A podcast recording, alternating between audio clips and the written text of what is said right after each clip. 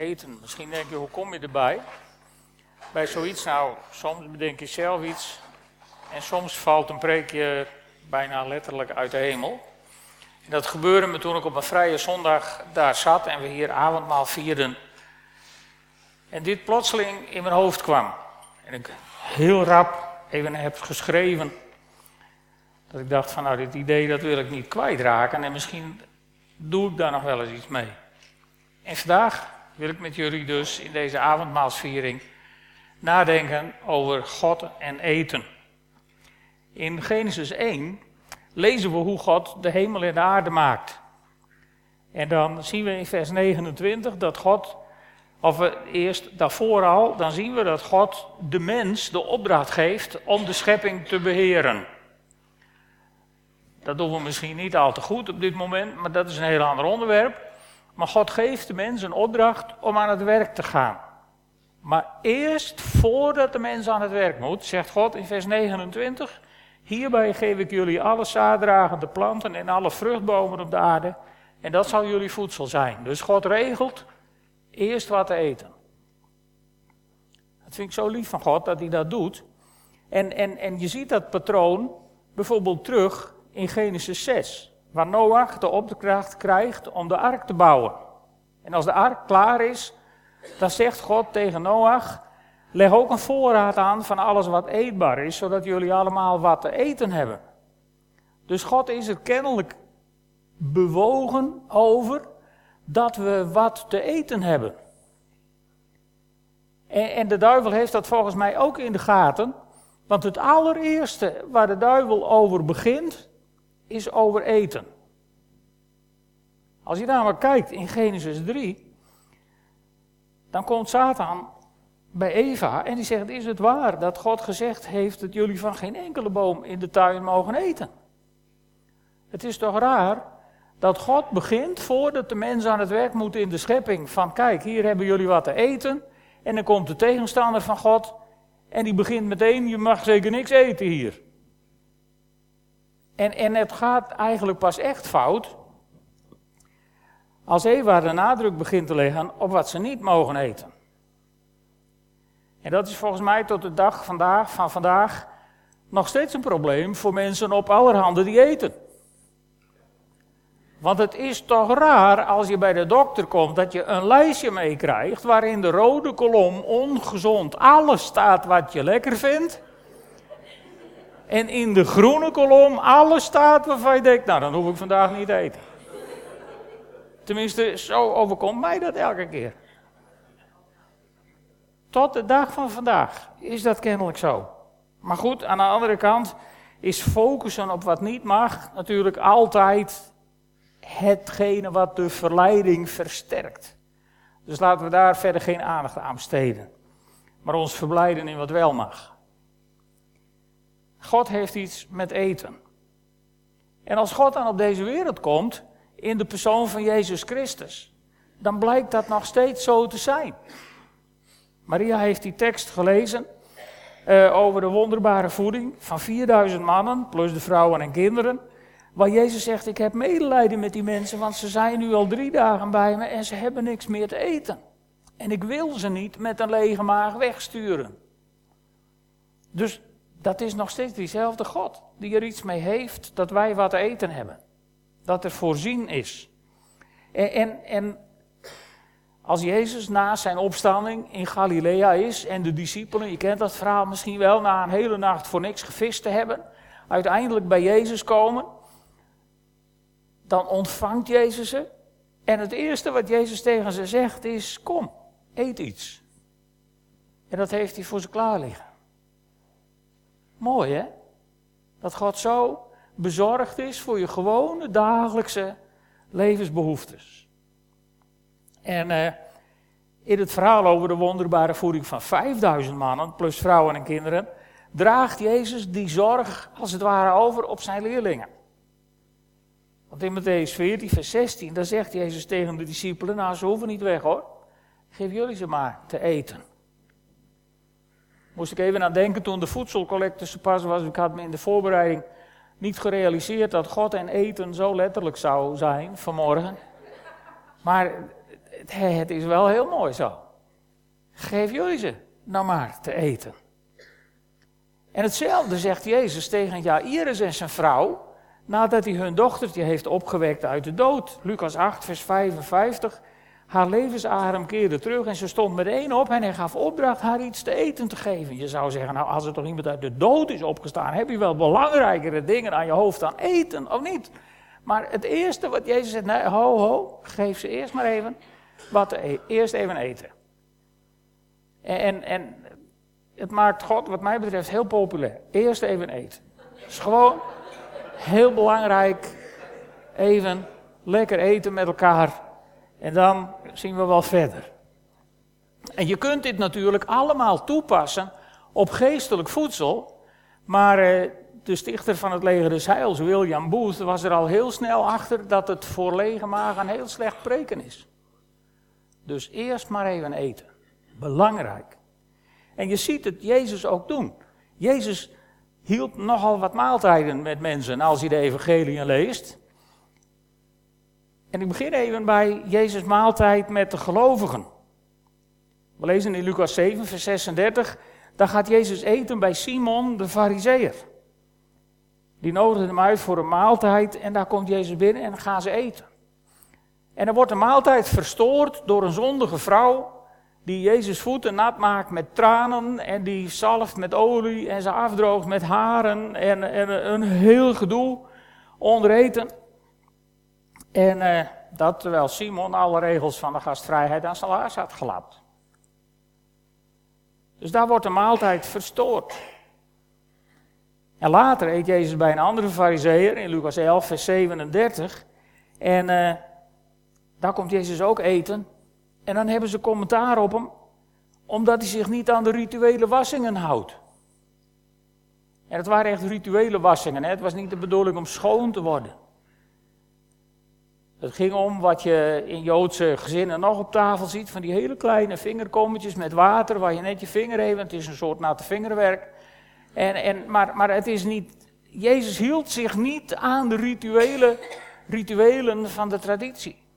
En dat werd hem kwalijk genomen. En de derde keer dat Jezus bij een gelovige eet, Lucas 14, daar eet hij bij een vooraanstaande fariseer. Daar was hij bij de maaltijd uitgenodigd en dan staat er en ze hielden hem in het oog. Niet om te kijken of hij wel goed at, maar het was op Sabbat. En er was ook een waterzuchtig iemand, iemand met een ernstige ziekte. En ze wilden kijken of Jezus het lef zou hebben om hem op de Sabbat te genezen. En, en dat kan je maar tot één conclusie leiden. Als Jezus eet met theologen is het bar ongezellig. En dat komt volgens mij omdat degene die hem uitnodigde, hem uitnodigde met de verkeerde motivatie. Want ze zaten op de loer om te kijken of ze hem ook ergens op, op konden pakken.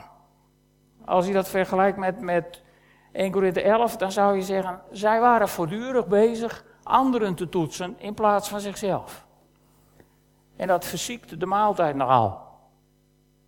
Jezus at ook met zondaren. Die kom je ook tegen in de Bijbel. In Matthäus 9, vers 10, daar eet hij bij Matthäus. Datzelfde verhaal staat in Lucas 5, vers 29, maar daar eet hij bij de tollenaar Levi. Overigens is dat dezelfde persoon. En uh, daar staat er kwam een groot aantal tollenaars en zondaars die samen met hem en zijn leerlingen aan de maaltijd deelnamen. En die ongezellige theologen, die hadden hier een hoop commentaar op. Want dit kon natuurlijk niet. Eten met zondaren. Maar Jezus deed het wel. En het gevolg was dat uh, de tollenaar Levi de discipel Matthäus werd, de schrijver van het evangelie, Matthäus. En, en, en dan hebben we het nog niet over die zondaar bij wie Jezus zichzelf uitnodigde. Bij Zacchaeus. We lezen dat in Lucas 19, waar Jezus langskomt en Zacchaeus in de boom ziet zitten en zegt, Zacchaeus, kom vlug naar beneden, want vandaag eet ik bij jou. En ook het leven van Zacchaeus zien we radicaal veranderd worden. Dus als Jezus bij zondaren eet, hebben de gelovigen een commentaar, terwijl die zondaren voor de rest van hun leven veranderd werden. Want die zondaren, in de aanwezigheid van Jezus, die toetsten zichzelf. En dat had nogal wat consequenties in hun leven. En in de gelijkenis die Jezus vertelt over het koninklijk bruiloftsmaal, waar natuurlijk al die gelovigen naar zitten te luisteren, maakt Jezus een, een voor die gelovigen heel moeilijk te verteren opmerking. Want eerst is het verhaal al dat alle genodigden niet wensen te komen aan de maaltijd. En die hebben ze vast wel gevoeld.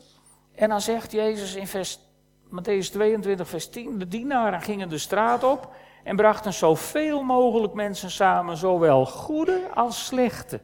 En de bruiloftszaal vulde zich met gasten. Dat kon niet in Joodse ogen. Bij een heiden mocht je al helemaal niet over de drempel, maar bij een zondaar eigenlijk ook niet. Goede en slechte mensen op een feest, dat hoorde niet. Dat kon niet. En met opzet wil ik de maaltijd die Jezus voor zijn sterven houdt met zijn discipelen ook even, even scharen onder eten met zondaren. Want als Jezus het avondmaal instelt, moet je even kijken naar de opmerkingen die er onder het eten over de tafel komen. In uh, Matthäus 26, in vers 21 zegt Jezus, ik verzeker jullie, één van jullie zal mij uitleveren. Maar goed, dat was Judas, dat is ver van mijn bed. Maar in vers 31 zegt hij, jullie zullen mij deze nacht allemaal afvallen. Dat kan ons allemaal nog wel eens overkomen. En, in vers 34 zegt hij tegen Petrus, en jij zult me vannacht drie keer verloochenen. Die zaten allemaal bij Jezus aan tafel, hè? En een van de twaalf, die zou zelfs na de opstanding van Jezus zeggen, eerst zien en dan geloven. Thomas, die in Johannes 20 zegt, als ik mijn vinger niet in met dat volk stelde Jezus het eerste avondmaal in.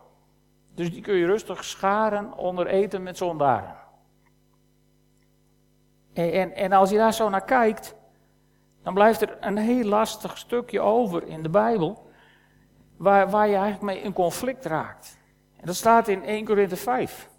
In 1 Korinthe 5, vers 11, daar schrijft Paulus, ik heb je in mijn vorige brief gezegd, dat u niet met omgaan, moet omgaan met ontuchtplegers, maar dat betekent niet dat u alle ontuchtplegers die er in de wereld zijn, of alle geldwolven, uitbuiters en afgodendienaars moet mijden, want dan zou je de wereld moeten verlaten.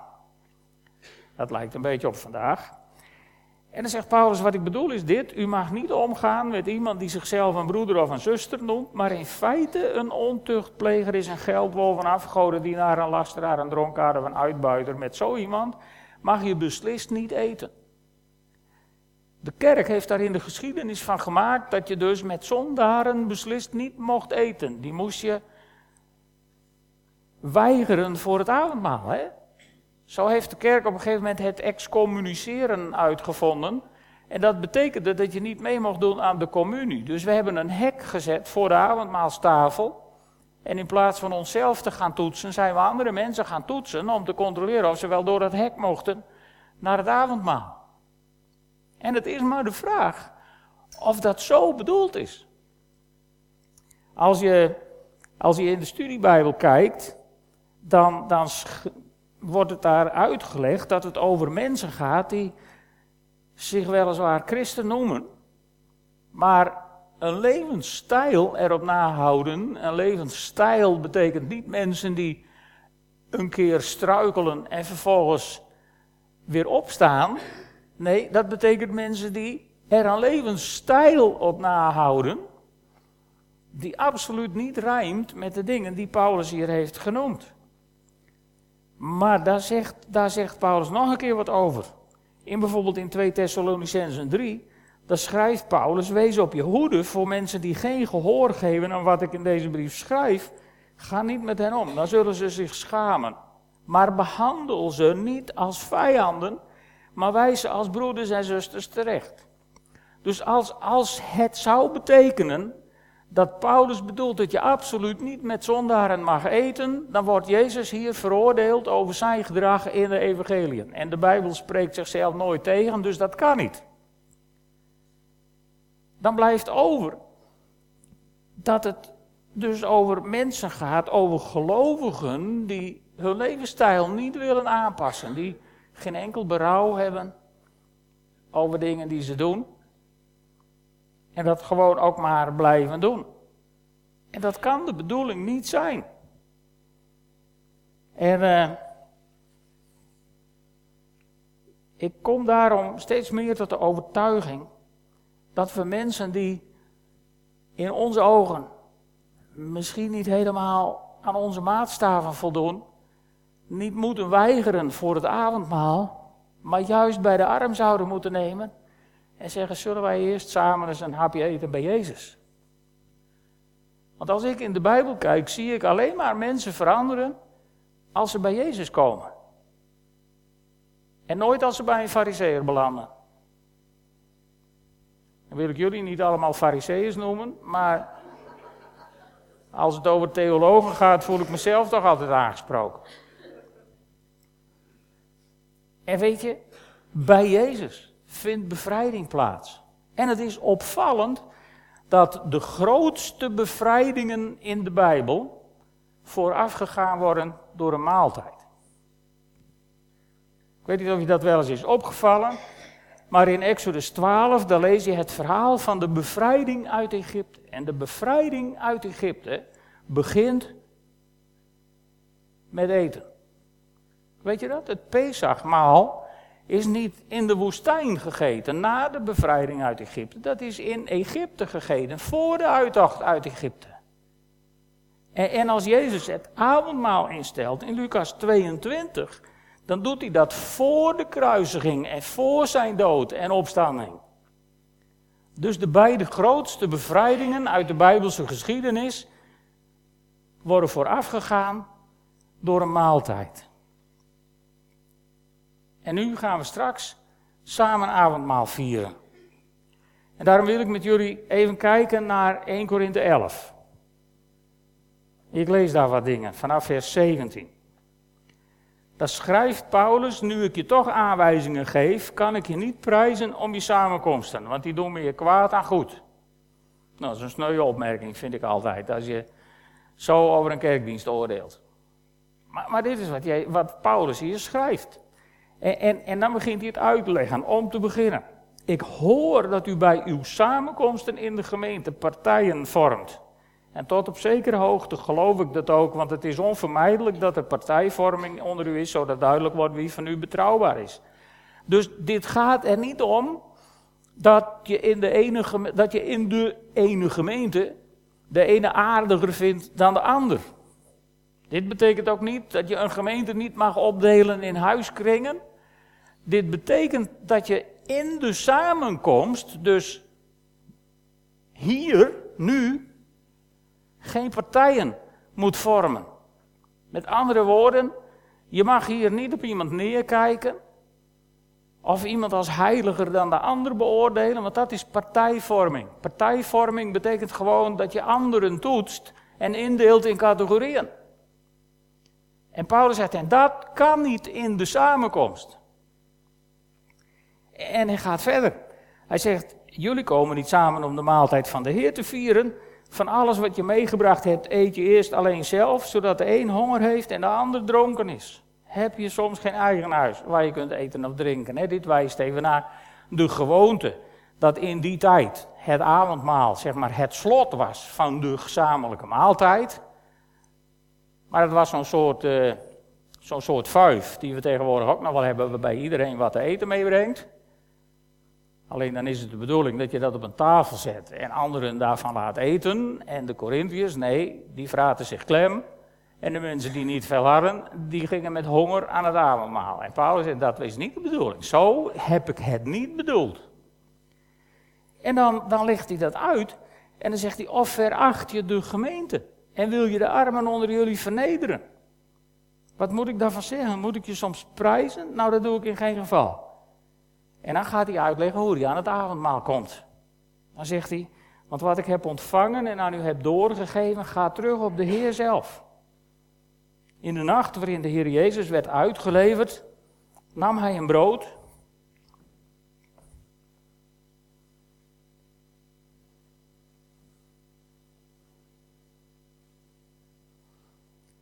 Nam hij een brood en hij sprak de dankzegging daarover uit. Zullen we dat doen? Heere God, we danken u dat u uw lichaam voor ons gaf en dat we dat mogen herdenken in het brood wat ik nu in mijn handen heb. wilt u het zegenen, heren, dat we gesterkt mogen worden als we straks samen avondmaal vieren.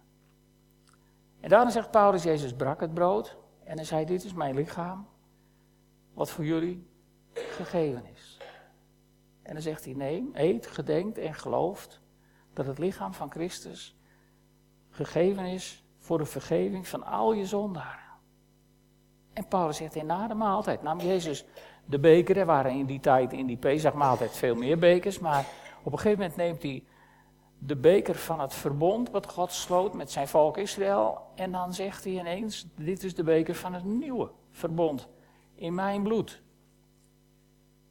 En ook daar staat dan zo mooi in het avondmaalsformulier, neem en drinkt allen hieruit en gedenkt en gelooft dat het kostbare bloed van Jezus Christus vergeven is voor de vergeving van al onze zondaren. Maar dan moet je toch eens voorstellen, als je een zondaar weigert om hier aan deel te nemen. Ontzeggen we hem dan niet de vergeving die is in het bloed? Maken we dan niet hele verkeerde keuzes? Aan de andere kant loop ik me dan steeds af te vragen: ben ik nou arrogant dat ik vind dat de kerk het zo lang verkeerd heeft gedaan en dat ik het nu plotseling weet? Nee, ik weet het eigenlijk ook niet. Maar ik probeer er met jullie over na te denken. Want Paulus die zegt dan in vers 26, altijd wanneer je dit brood eet en uit de beker drinkt, verkondig je de dood van de Heer totdat Hij komt. En daarom, zegt hij, daarom verwijst altijd naar iets wat daar voorkomt. Hè? Dus dan moet je even op zoek van wat daar voorkomt. En, en dat daarom, dat verwijst naar vers 18, dat je partijen vormt in de gemeente. Dus dat je mensen insluit en mensen uitsluit. Daarom maakt iemand die op onwaardige wijze van het brood heet en uit de beker van de Heer drinkt zich schuldig tegenover het lichaam en het bloed van de Heer. Dus wat hebben we geworsteld met het op onwaardige wijze van het brood eten? We hebben gezegd, kinderen kunnen niet meedoen aan het avondmaal, want die weten niet precies waar het over gaat en dat is op onwaardige wijze. We hebben het over zondaren gezegd. Mensen die niet volgens onze regeltjes leven en avondmaal vieren, doen dat op onwaardige wijze. Maar Paulus verwijst in, in dit hoofdstukje, in de context, helemaal niet naar mensen die het niet snappen. Hij verwijst niet naar mensen die geen beleidenis hebben gedaan of niet gedoopt zijn. Hij verwijst niet. Hij verwijst alleen maar naar mensen die de gemeente opdelen in partijen. En volgens de studiebijbel is dat waar Paulus het over heeft als je op onwaardige wijze van het brood eet en uit de beker drinkt. En daarom dan, dan zegt hij nog een keer, en laat daarom iedereen eerst zichzelf toetsen. En waar moet je je dan op toetsen? Nou, eigenlijk weer dat daarom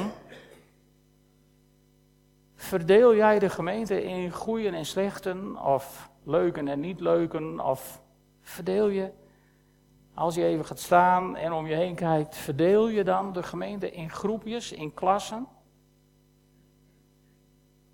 Want dat is waar Paulus naar verwijst als hij het over die onwaardige manier heeft. En hij zegt, want wie eet en drinkt, maar niet beseft dat het om het lichaam van de Heer gaat, roept zijn veroordeling aan over zichzelf. En als je dus de gemeente opdeelt in categorieën, besef je niet dat het om één lichaam van de Heer gaat. Je kunt het lichaam van de Heer niet opdelen in stukken. Het lam met Pasen mocht niet in stukken verdeeld worden. Dus je kunt niet in het avondmaal de gemeente opdelen in stukken. De gemeente is het lichaam van de Heer. En sommige delen van het lichaam zijn misschien met een eervolle taak belast dan de andere. En het ene deel, dat vind je misschien leuker dan het andere, maar het is één lichaam van de Heer. En dat mogen wij niet verdelen.